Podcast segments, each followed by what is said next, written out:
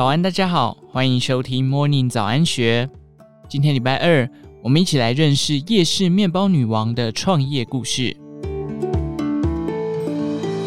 台南市西港区的乡间坐落一处上千平厂房，天天二十四小时运转。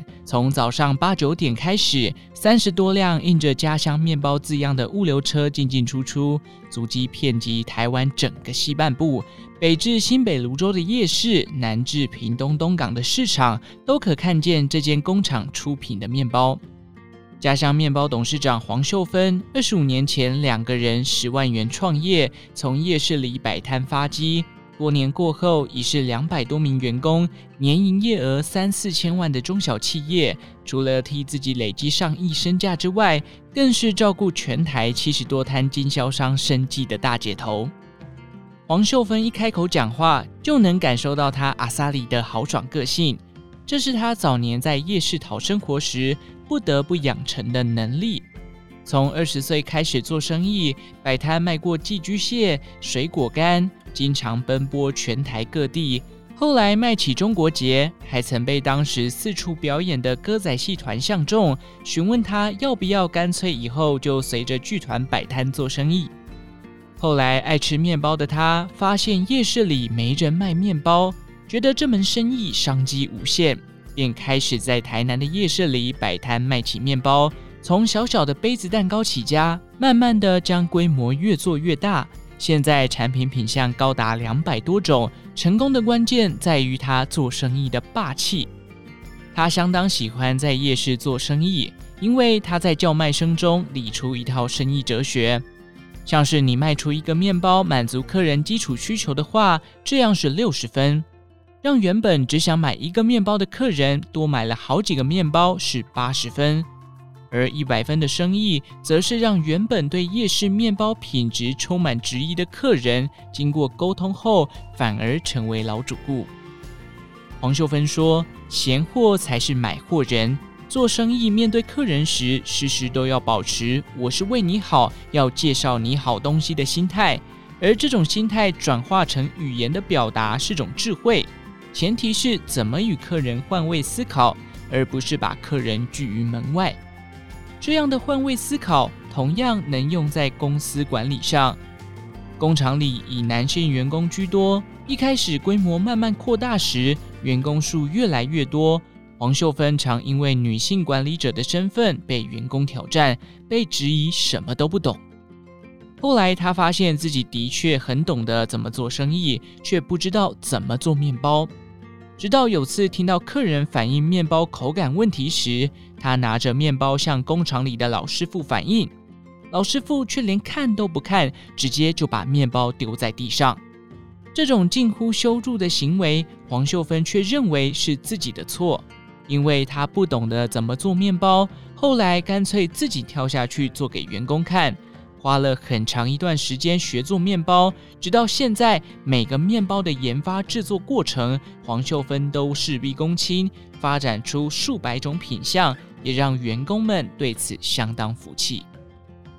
不过，创业的过程是含着泪水的，除了在事业上，家庭也是创业过程中的一大挑战。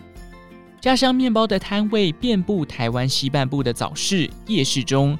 大部分经销商都是二度就业的妇女或单亲妈妈。黄秀芬感叹地说：“到现在还是很多人被男主外女主内的传统观念束缚，让女人很难为。一方面要承担家庭及经济，若太有能力，有时还会让丈夫感受到压力。”黄秀芬说：“她在事业刚开始发展时，曾因为雨季生意不好。”那个月少给了亲戚五千元的育婴费用，就被羞辱说孩子会生就要有能力养。这种心酸只能自己含泪吞下，不断告诉自己说：“我一定要努力。”也因为吃过这些苦，成为他帮助这些经销商的动力。曾受过黄秀芬帮助，现在在高雄夜市摆摊的经销商杨维新说。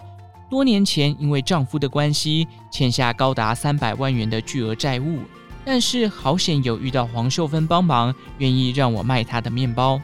杨维新透露，其实一开始因为黄秀芬精明干练的模样，并不敢跟她说话。但互相认识之后，黄秀芬知道她的困境，便决定要帮助她。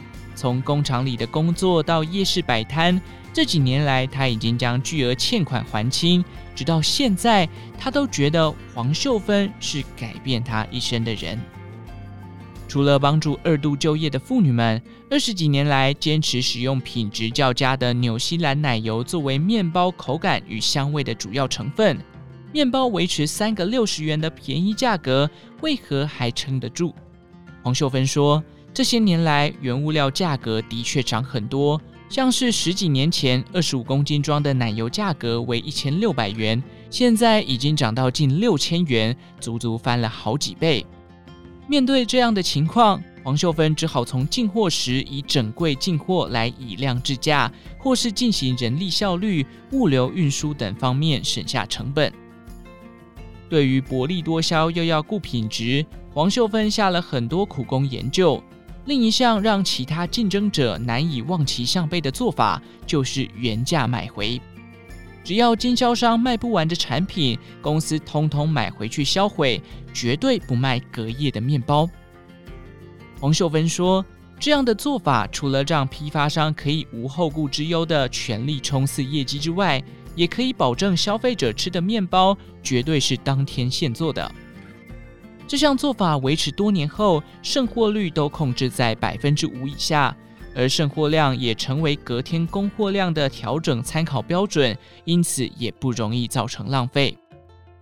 除了照顾经销商生计的愿望之外，黄秀芬现在最想做的就是向世人证明，便宜也会有好货。就算在网络时代，还是要坚持主打人情味的销售面包。而他满口生意经与人生智慧，都是从夜市人生淬炼出来的。如同家乡的招牌罗宋面包一样，闻起来只有朴素的淡淡奶香，但吃起来却是香浓又扎实。以上内容出自《金周刊》数位内容部。详细内容欢迎参考资讯栏下方的文章连结。